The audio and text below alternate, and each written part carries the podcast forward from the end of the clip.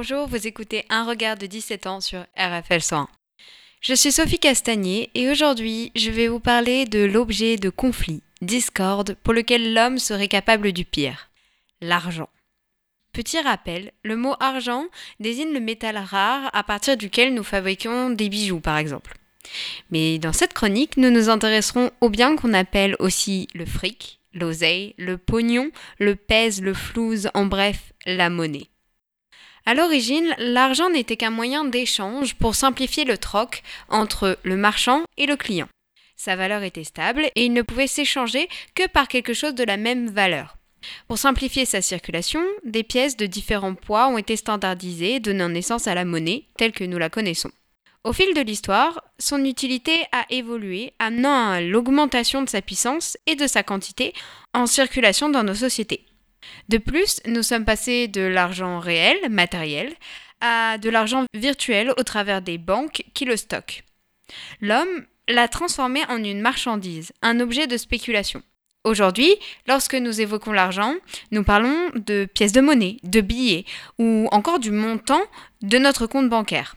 Au-delà de son utilité, il incarne aussi un symbole de pouvoir et le point de départ de la création d'un nouveau monde, celui de la finance. J'ai exposé ici l'aspect matériel de son utilisation, mais il ne faut pas oublier son rôle dans la société et le pouvoir psychologique qu'il a sur l'esprit humain. L'argent conditionne la société tout entière en la réduisant à une société de consommation. Il permet d'acheter tout ce que les industriels ont à vendre. Et c'est par ce pouvoir d'achat que l'argent est un moyen de nous ranger dans des cases. Je distingue les plus pauvres, qui sont carrément exclus de la société, parce qu'ils n'ont pas les moyens de subvenir à leurs propres besoins. Nous avons ensuite les intermédiaires, qui vont des faibles revenus à la classe moyenne. Enfin, certains se sont constitués une fortune. Le sens de leur vie se résume à augmenter cette dernière de façon illimitée, d'investir, de la faire fructifier. Des riches cherchant à l'être encore plus, toujours plus. Ils accumulent des biens luxueux qu'ils étalent aux yeux de tous. Ils sont alors respectés, ils suscitent l'envie chez les autres, la jalousie même.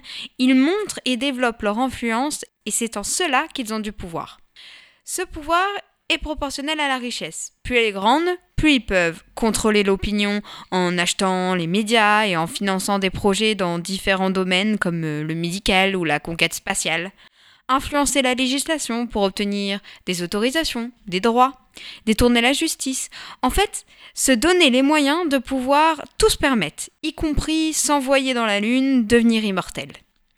Ces avantages améliorent apparemment la qualité de leur vie et sont le premier marqueur des inégalités sociales entre les gens qui génèrent des conséquences psychologiques.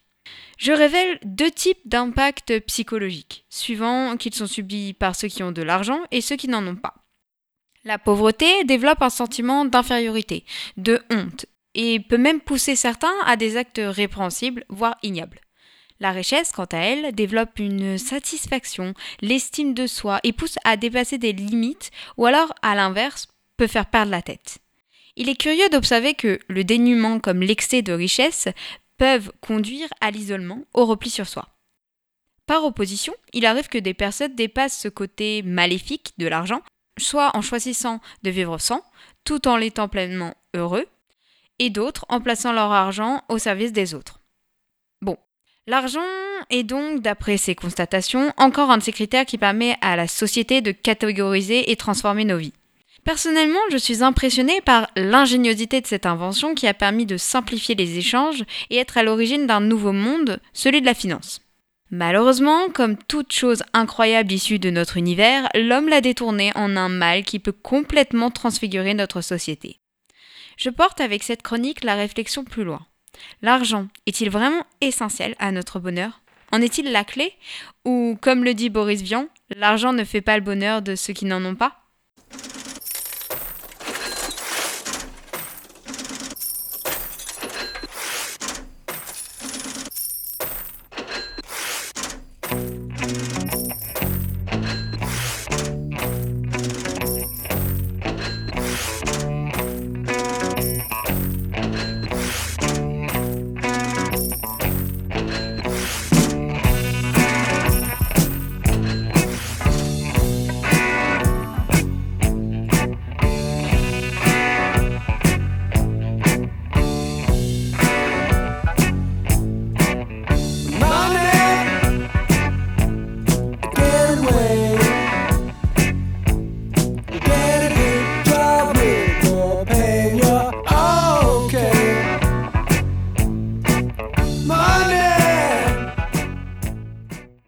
Merci d'avoir écouté un regard de 17 ans. Rendez-vous au plus vite sur RFL 100.